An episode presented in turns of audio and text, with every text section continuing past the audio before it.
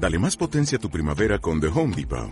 Obtén una potencia similar a la de la gasolina para podar, recortar y soplar con el sistema OnePlus de 18 voltios de Ryobi desde solo 89 dólares. Potencia para podar un tercio de un acre con una carga. Potencia para recortar el césped que dura hasta dos horas. Y fuerza de soplado de 110 millas por hora. Todo con una batería intercambiable. Llévate el sistema inalámbrico OnePlus de 18 voltios de Ryobi. Solo en The Home Depot. Haces más. Logras más.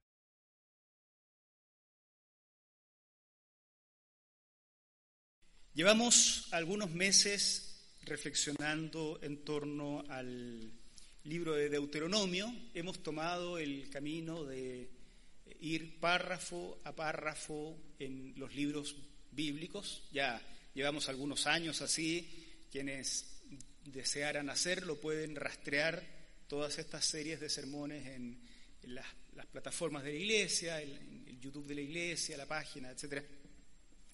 Y, porque eso nos permite también ser consistentes con un pensamiento que surja de los propios libros bíblicos y no imponerle a los textos bíblicos ciertas ideas que, por muy buenas que sean, a veces son ideas que uno tiene, ¿no?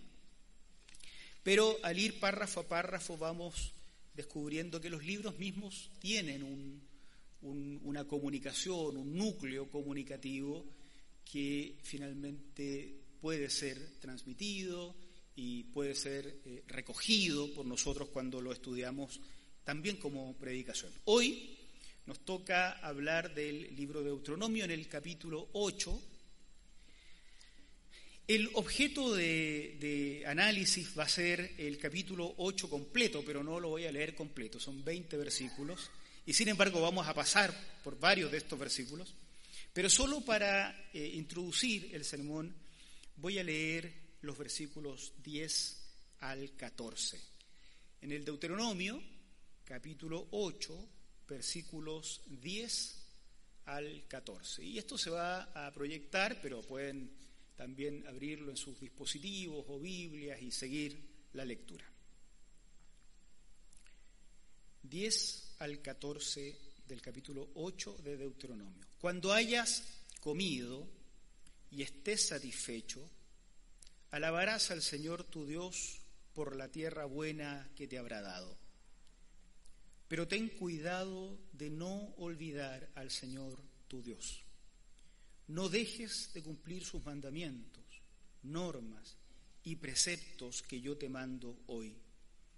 Y cuando hayas comido y te hayas saciado, cuando hayas edificado casas cómodas y las habites, cuando se hayan multiplicado tus ganados y tus rebaños, y hayan aumentado tu plata y tu oro, y sean abundantes tus riquezas, no te vuelvas orgulloso, ni olvides al Señor tu Dios, quien te sacó de Egipto, la tierra donde viviste como esclavo.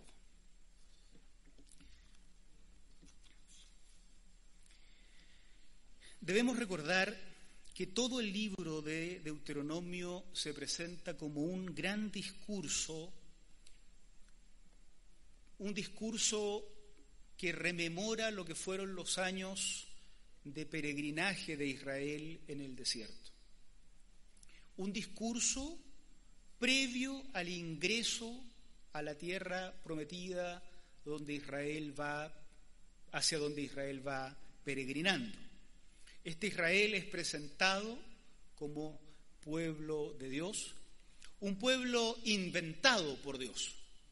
¿no? De la esclavitud, Dios parece crear un pueblo nuevo, lo forma, le enseña, los mandamientos que se entregan son a veces tan mínimos que queda la impresión que hasta normas higiénicas tiene que enseñarle al pueblo y lo va a introducir a la tierra prometida. Entonces este discurso es un discurso previo al ingreso, que mira hacia atrás, pero que se proyecta también hacia el futuro. La sección que hoy hemos, eh, nos, corresponde eh, presentar es un segmento de este discurso donde se destaca el comportamiento que se exige de este pueblo con miras a lo que será su entrada a la tierra prometida. Pero es interesante porque se trata de un comportamiento que se exige del pueblo sobre la base de un comportamiento de Dios. Esto es muy, muy interesante eh, en el Deuteronomio. A veces en la Biblia uno descubre que Dios es un Dios muy soberano, y es así, es, correcto eso. Y entonces sus mandamientos son tan soberanos que no requieren una explicación, simplemente Él manda hacer algo y en general comprendemos que eso está bien. Pero en el segmento de hoy, el mandamiento o los mandamientos que se pide cumplir se piden sobre la base de algo que Dios ha hecho previamente. No de la nada, sino algo que Dios ha hecho en el pasado. Tanto las acciones de Dios como el comportamiento requerido al pueblo se narran aquí de tal manera que siguen teniendo un sentido para nuestros tiempos como palabra de Dios.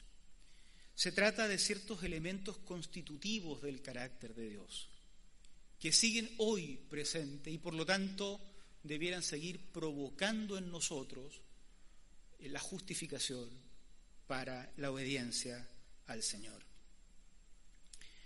Primero que todo, hablemos del elemento fundante del mandamiento de Dios, esa, esa acción de Dios que sustenta aquello que se le pide hacer al pueblo. Este elemento eh, fundante del mandamiento no es otra cosa sino la presencia de Dios. Una presencia de Dios en la vida del pueblo que se narra como una presencia pasada, pero también como una presencia futura.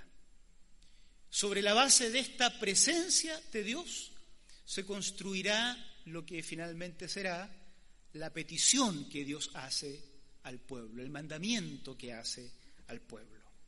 Miren, detengámonos un poquito en esto de la presencia de Dios. Miren esta, eh, este elemento de la presencia pasada de Dios, porque no es una presencia muy fácil de digerir, es una presencia más bien conflictiva. Miren el versículo 2 en adelante. En el Deuteronomio, entonces en el capítulo 8, versículo 2 en adelante. Recuerda que durante 40 años el Señor tu Dios te llevó por todo el camino del desierto y te humilló y te puso a prueba para conocer lo que había en tu corazón y ver si cumplirías o no sus mandamientos. Te humilló y te hizo pasar hambre, pero luego te alimentó con maná, comida que ni tú ni tus antepasados habían conocido, con lo que te enseñó que no solo de pan vive el hombre, sino de todo lo que sale de la boca del Señor. Durante esos 40 años no se te gastó la ropa que llevabas puesta, ni se te hincharon los pies. Reconoce en tu corazón que así como un padre disciplina a su hijo, también el Señor, tu Dios, te disciplina a ti. La presencia pasada y la presencia futura son elementos fundantes del mandamiento que a continuación entregará. La presencia pasada es compleja. Nosotros como que hemos simplificado demasiado a Dios. La teología y la pseudo teología también, como que agarró a Dios, lo metió en un papelito, lo dobló y se lo metió al bolsillo. Dios es fácilmente comprensible. Dios es bueno. La presencia de Dios está donde las cosas abundan. La presencia de Dios está donde hay milagros. La presencia de Dios está donde hay ruido, donde hay bullicio, donde hay gloria. Pero no, no es así realmente cuando Israel es invitado a mirar la presencia de Dios en el pasado, no puede pasar por alto los momentos duros. Sin embargo, el, monoteísmo de Israel en la época en que se escribe el Deuteronomio es tan radical que no puede atribuirle al diablo los tiempos difíciles. Ni siquiera puede atribuírsela al propio ser humano. No, las carencias, la humillación, el hambre, no surgen por ausencia de Dios. Está Dios presente. El Deuteronomio es radical. No solo está presente, Él ocasionó el hambre y la humillación. Pero junto con eso, cuando vino el hambre, vino entonces la provisión. Y te alimentó no solo con algo que hubieras conocido, sino con comida, dice el escritor, que nunca tus padres conocieron, maná del cielo. Para mostrarte que no solo de pan vive el hombre, sino de todo lo que sale de la boca del Señor. Y ahora sabemos de dónde sacó Jesús esa frase que luego encontramos en el Nuevo Testamento, ¿no? Claro, la idea acá es que la provisión de Dios no llega simplemente de donde imaginamos que tiene que llegar. A veces lo que viene es maná del cielo. Pero es una presencia compleja, ¿quién podría negarlo? Quienes hemos crecido en una época eh, media hedonista, donde el sufrimiento es algo que quisiéramos erradicar de nuestras vidas. Lo que querríamos es siempre placer y siempre felicidad y siempre alegría. Y está bien, si ustedes solo quieren placer y alegría son personas normales. Yo también querría solo eso, ¿no? No sería muy normal que uno dijera, oye, danos más sufrimiento y más sufrimiento. Pero quienes hemos crecido en una época donde parece que Dios se subordina a nuestros deseos, nos parece raro. Una honestidad tan brutal, perdónenme la expresión del escritor. La humillación no vino de afuera, vino de dentro. Dios la posibilitó. El hambre, Dios la posibilitó. Y luego proveyó. Y todo esto lo hace, dice el escritor, que está mirando la historia hacia atrás, ¿no? Él está contando lo que aconteció antes, eh, con la perspectiva que le da el futuro y el discurso. Entonces mira hacia atrás y dice, pero todo esto pasaba porque como un padre Dios nos estaba formando para lo que ahora va a venir. Contra eso, ¿quién puede discutir? ¿Quién podría argumentar contra Dios para decir, mira, lo que nos hiciste pasar no sirvió de nada al final? Es probable que hoy no seamos capaces de ver todavía que aquellas experiencias duras de nuestra vida han estado ahí formando parte de todo un proceso en que el Señor nos va preparando para lo que nos toca vivir. Pero esto no se puede explicar a priori. Nadie debiera intentar comprender el sufrimiento mientras está sufriendo. Ni la Biblia lo intenta. El sufrimiento se comprende como parte de la obra del Señor cuando ya pasó, cuando se mira desde el futuro y entonces bajo nuevas perspectivas, bajo nueva luz, uno puede decir, miren, para esto probablemente el Señor me estaba preparando. Pero no debemos sentirnos culpables cuando en medio del tiempo difícil uno parece desesperar. Ahora, esto ayuda, porque cuando pasemos ese tiempo podemos decir, bueno, tranquilos, vamos a mirar hacia atrás y vamos a ver que como padre o madre el Señor nos estaba formando para las nuevas etapas de la vida por donde nos quería llevar. La presencia pasada es compleja. Pero la presencia futura es compleja en otro sentido, es más grata, porque la presencia futura habla de que nos estaba preparando en el pasado para abundancia. Miren lo que le dice eh, el Deuteronomio eh, en este caso es Moisés el que hace este largo discurso al pueblo. Versículo 7, el mismo capítulo 8, versículo 7 en adelante. Porque el Señor tu Dios te conduce a una tierra buena. La manera de describir la tierra, eh, quiero aclararlo, es la manera en que se describe todo lo bueno que pueda existir. son frases que no necesariamente coincide absolutamente con la geografía de la Tierra y sin embargo expresa todo lo que de bueno podría tener una cultura eh, que se dedica a la crianza de ganado eh, menor y a la agricultura. El Señor tu Dios te conduce a una tierra buena, tierra de arroyos y de fuentes de agua, con manantiales que fluyen en los valles y en las colinas, tierra de trigo y de cebada, de viñas, higueras, granados, de miel y de olivares, tierra donde no escasea el pan y donde nada te faltará, tierra donde las rocas son de hierro y de cuyas colinas sacarás cobre. Pareciera que está hablando de Chile de repente, ¿no? Bueno, no, pero no está hablando de Chile. Es todo lo que uno podría desear Para eso nos lleva el Señor. Para eso. Lo que quiero decir con esto, lo hemos explicado en otras ocasiones, es que no es de suyo el sufrimiento el resultado del seguimiento de Dios. Seguir al Señor, seguirlo por sus caminos, no es ir al precipicio.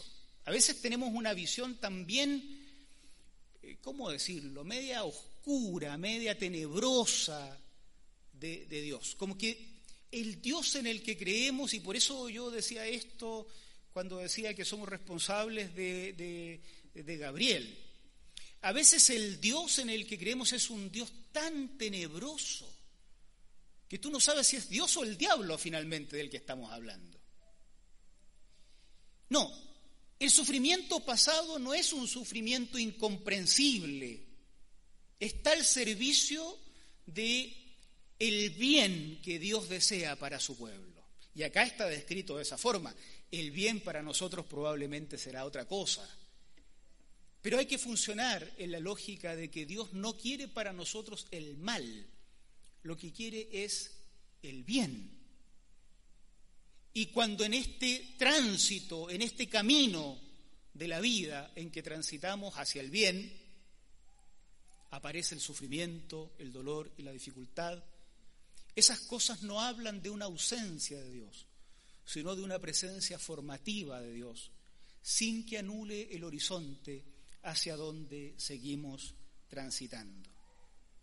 Allí también en el lugar descrito de la forma ideal como se describe acá, también Dios estará presente.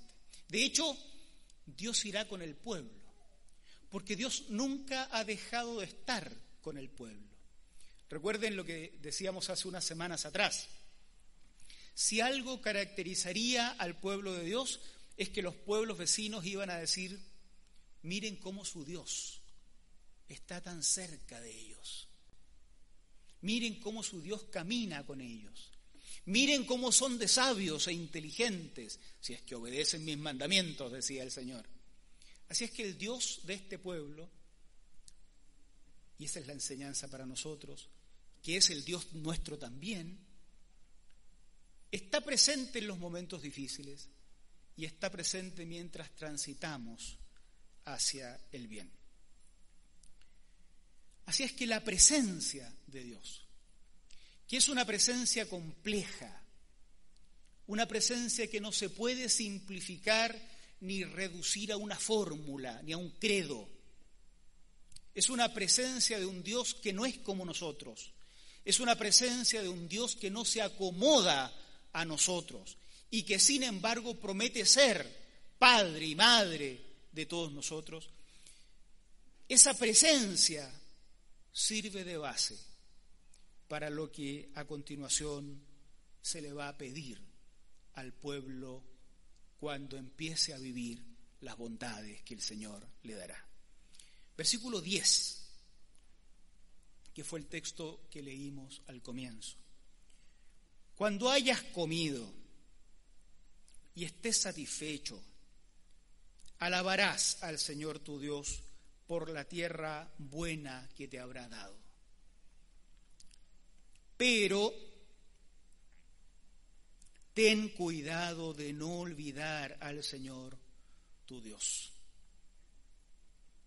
No dejes de cumplir sus mandamientos, normas, preceptos que yo te mando hoy. Cuando hayas comido y te hayas saciado, cuando hayas edificado casas cómodas y las habites, cuando hayas multiplicado tus ganados y tus rebaños, y hayan aumentado tu plata, tu oro, y sean abundantes tus riquezas, cuando por fin vivas la plenitud hacia donde el Señor te estaba llevando, no te vuelvas orgulloso, ni olvides al Señor tu Dios, quien te sacó de Egipto, la tierra donde viviste como esclavo quien los hace personas libres es Dios. Por tanto, cuando comiencen a vivir, le dice eh, el, escritor a este pueblo, Moisés, a este pueblo que está escuchando antes de entrar a la tierra, cuando por fin se concrete la bendición del Señor sobre tu vida, aquello hacia donde vas transitando, no te pongas orgulloso no te pongas orgulloso. Acuérdate quién fue quien realmente gestó incluso el inicio del viaje, el que te sacó de Egipto.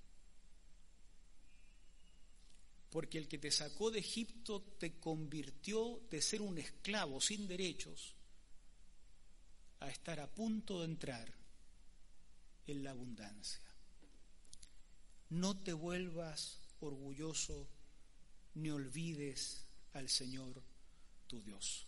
El Deuteronomio está lleno de estos eh, de estas expresiones. Se comprende por un lado porque es un discurso previo a la entrada, está lleno de advertencias para cuando entren.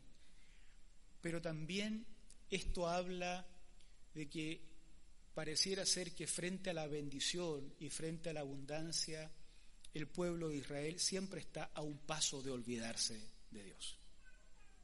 Y uno tendría que pensar si acaso no nos pasa lo mismo a nosotros también. Se ha dicho que el sufrimiento es como el altavoz de Dios. Uno tiende a no oír a Dios hasta que sufre. Y cuando sufre, se abren todos los sentidos. Y ahí estaba Dios.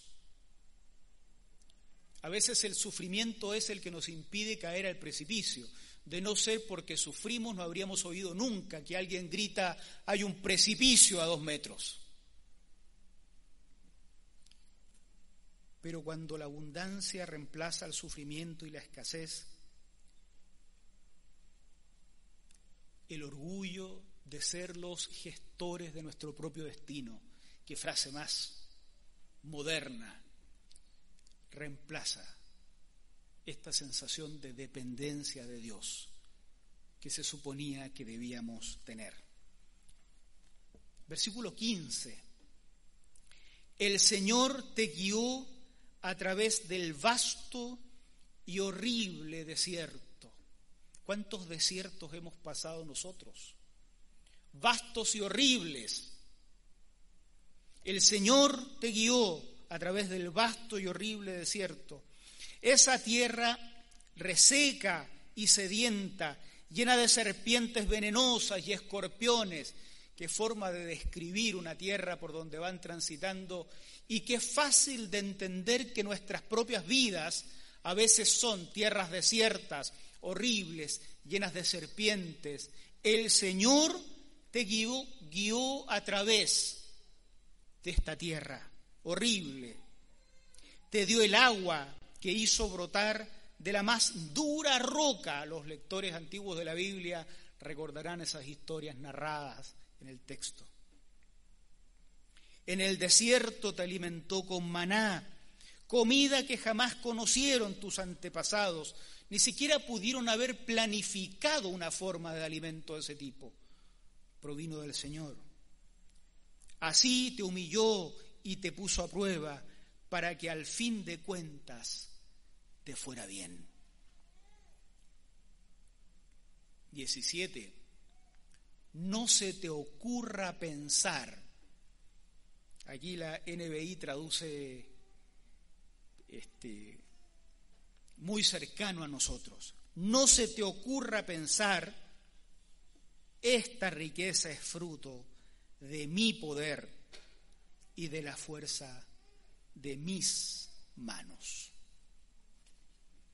No se te ocurra pensar lo que es tan fácil pensar. Esto me lo gané solito. Nosotros llegamos a este momento después de vivir nuestras vidas. Algunas de nuestras vidas, algunas las hemos vivido por más tiempo que otros. Se nos pide ver a Dios en nuestros caminos, no solo en las victorias, también en los fracasos, también en las calamidades.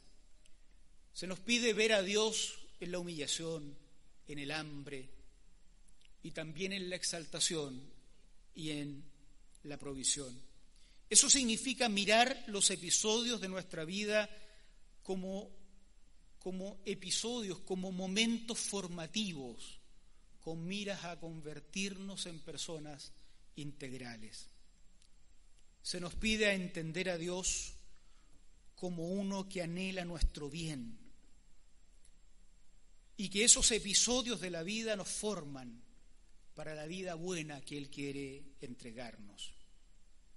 Pero se nos pide también que frente a un presente de abundancia o un futuro de abundancia o un momento de abundancia, no nos volvamos orgullosos.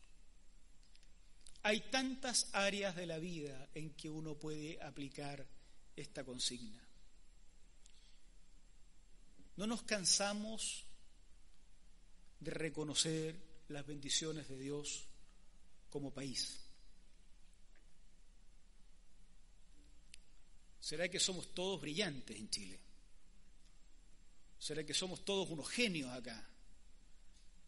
¿O será que el Señor ha tenido misericordia de nuestro país? No nos pongamos orgullosos como país. No nos pongamos orgullosos. Esto hay que comunicarlo a quienes en Chile hacen la política, a quienes hacen la ciencia, a quienes trabajan en la confección de una nueva constitución, a quienes hacen la economía. No nos pongamos orgullosos. El rol de la iglesia evangélica no es andarse peleando con todo el mundo por cuestiones relacionadas con el sexo, como se ha vuelto tradición en Chile. El rol de la iglesia evangélica es anunciar por todos lados este tipo de cosas.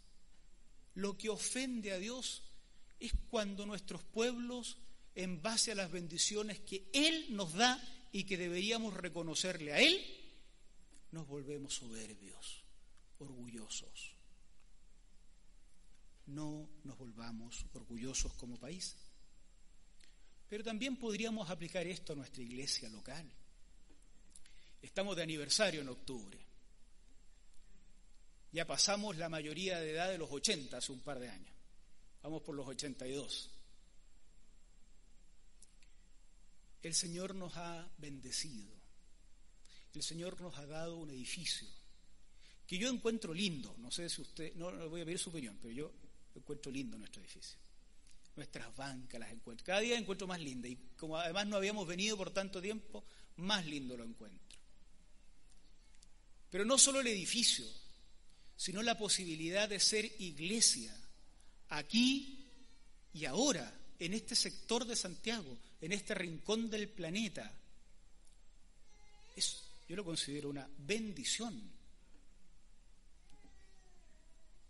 Un pequeño grupo de hermanos y hermanas con muy escasos recursos, ocho décadas atrás, soñó esto. Nosotros heredamos mucho de lo que ellos hicieron, hermanos, hermanas, varios pastores a lo largo de este tiempo, pastoras.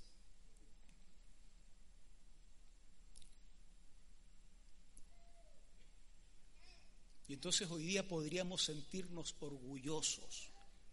Qué buena iglesia que somos. Qué buena iglesia que somos. Qué buena música tenemos. Qué buen templo tenemos. No sé si buenos predicadores, pero hacemos empeño. Qué buena enseñanza, qué buena... No nos pongamos orgullosos. Como si no hubiera sido el Señor el que por su pura misericordia nos mantiene un día más, una semana más. Y el ejemplo se va reduciendo. Permítanme terminar con esto. También como familias y como individuos podemos aplicar esta palabra. No nos pongamos orgullosos. Hay tantas cosas que el Señor nos ha dado a nivel personal. Terminar estudios, tener trabajos, construir familias, tener hijos, tener ahorros, tener un poco más de dinero mensual, tener salud, tantas cosas que si aplicamos el tema bíblico acá, provienen absolutamente del Señor y sin embargo podrían ser ocasión para que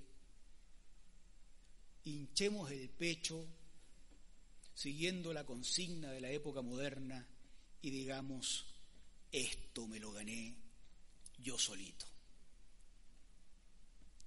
No nos pongamos orgullosos y no nos olvidemos del Señor.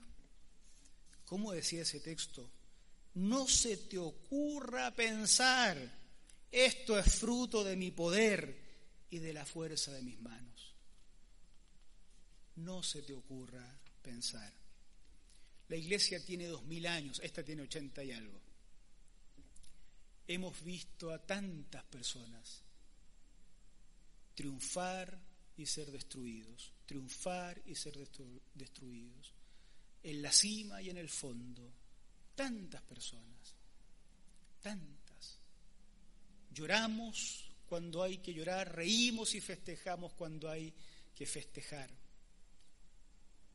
Y en todos esos momentos podemos confesar ha estado el Señor para sacarnos de la miseria, para darnos los grandes triunfos, pero también cuando estamos en el fondo ha estado el Señor formándonos. Por lo tanto, nuestras vidas pertenecen a Él. Pero no nos pongamos orgullosos. La abundancia que es gran bendición del Señor, tiende a generar espacios peligrosos para olvidarnos de Dios. El sabio escribía unas palabras con las que quisiera terminar en el libro de Proverbios, en el capítulo 30, versículos 7 al 9. Proverbios 30, versículos 7 al 9, tal vez porque el sabio, después de vivir muchos años, miraba su vida y había visto lo peligroso que eran los extremos. Y entonces dice, Solo dos cosas te pido, Señor, no me las niegues antes de que muera. Aleja de mí la falsedad y la mentira. No me des pobreza ni riqueza, sino solo el pan de cada día, porque teniendo mucho podría desconocerte y decir, ¿quién es el Señor? Y teniendo poco podría llegar a robar y deshonrar así el nombre de mi Dios. El sabio entendía lo que nosotros hoy somos llamados a entender que de lo que se trata finalmente es de transitar una vida con Dios, siempre con Dios, cuando a veces hay abundancia y cuando a veces hay escasez, pero siempre con el Señor. Que el Señor nos bendiga. Oramos a Dios y cantamos también después. Pónganse ustedes de pie, por favor, y oremos al Señor. Señor, agradecidos por este día precioso. Podemos encontrarnos, pudimos llegar al templo, participar a través de Zoom y de YouTube. Señor, en el canto hemos podido expresarnos nuestros deseos de bendición al saludarnos y también, al igual que eh, cantar en comunión, hemos podido escuchar tu palabra, Señor, también y reflexionar en torno a estos textos. Nosotros, Señor, queremos reconocer que tú, tú, has estado ahí finalmente. Nos cuesta imaginar tu presencia en los momentos de mayor sufrimiento en nuestra vida, pero hoy por la fe confesamos que has estado ahí. Y seguro que esos episodios en nuestra vida han cumplido un rol formativo para llevarnos hacia el bien. Señor, si nos permites entrar en abundancia y vivir en paz, teniendo lo suficiente, Señor, que no nos olvidemos de ti. No queremos ser orgullosos, no queremos ser de los que creen que por su propia fuerza, Señor, han logrado todo en la vida. Danos una salud mental adecuada para tener un concepto adecuado, prudente, mesurado de nosotros mismos y que no salgan de nuestra boca esas palabras que a veces siendo de autoafirmación son, Señor, simplemente confesiones de una soberbia interna. Al contrario, Señor, cada día esté más visible en nuestros hogares, en nuestras vidas. Te damos gracias porque tú has dado también grandes victorias y bendiciones a tantos hombres y mujeres que invocan tu nombre. Pero queremos reconocer aquello como obra de tu mano. Queremos reconocer aquellas victorias como fruto de tu misericordia. Y de tu misericordia no queremos salir jamás, Señor, jamás. No queremos dar un paso en la vida, no queremos iniciar un proyecto en nuestra existencia, sino depende absolutamente de tu bendición si no está completamente cubierto de tu gracia y de tu misericordia.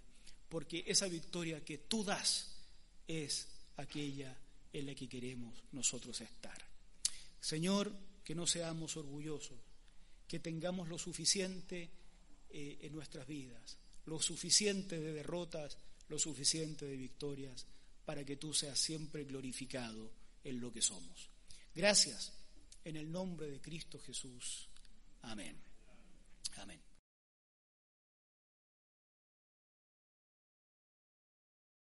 Dale más potencia a tu primavera con The Home Depot. Obtén una potencia similar a la de la gasolina para poder recortar y soplar con el sistema OnePlus de 18 voltios de Ryobi desde solo 89 dólares. Potencia para podar un tercio de un acre con una carga. Potencia para recortar el césped que dura hasta dos horas. Y fuerza de soplado de 110 millas por hora. Todo con una batería intercambiable. Llévate el sistema inalámbrico OnePlus de 18 voltios de Ryobi. Solo en The Home Depot. Haces más. Logras más.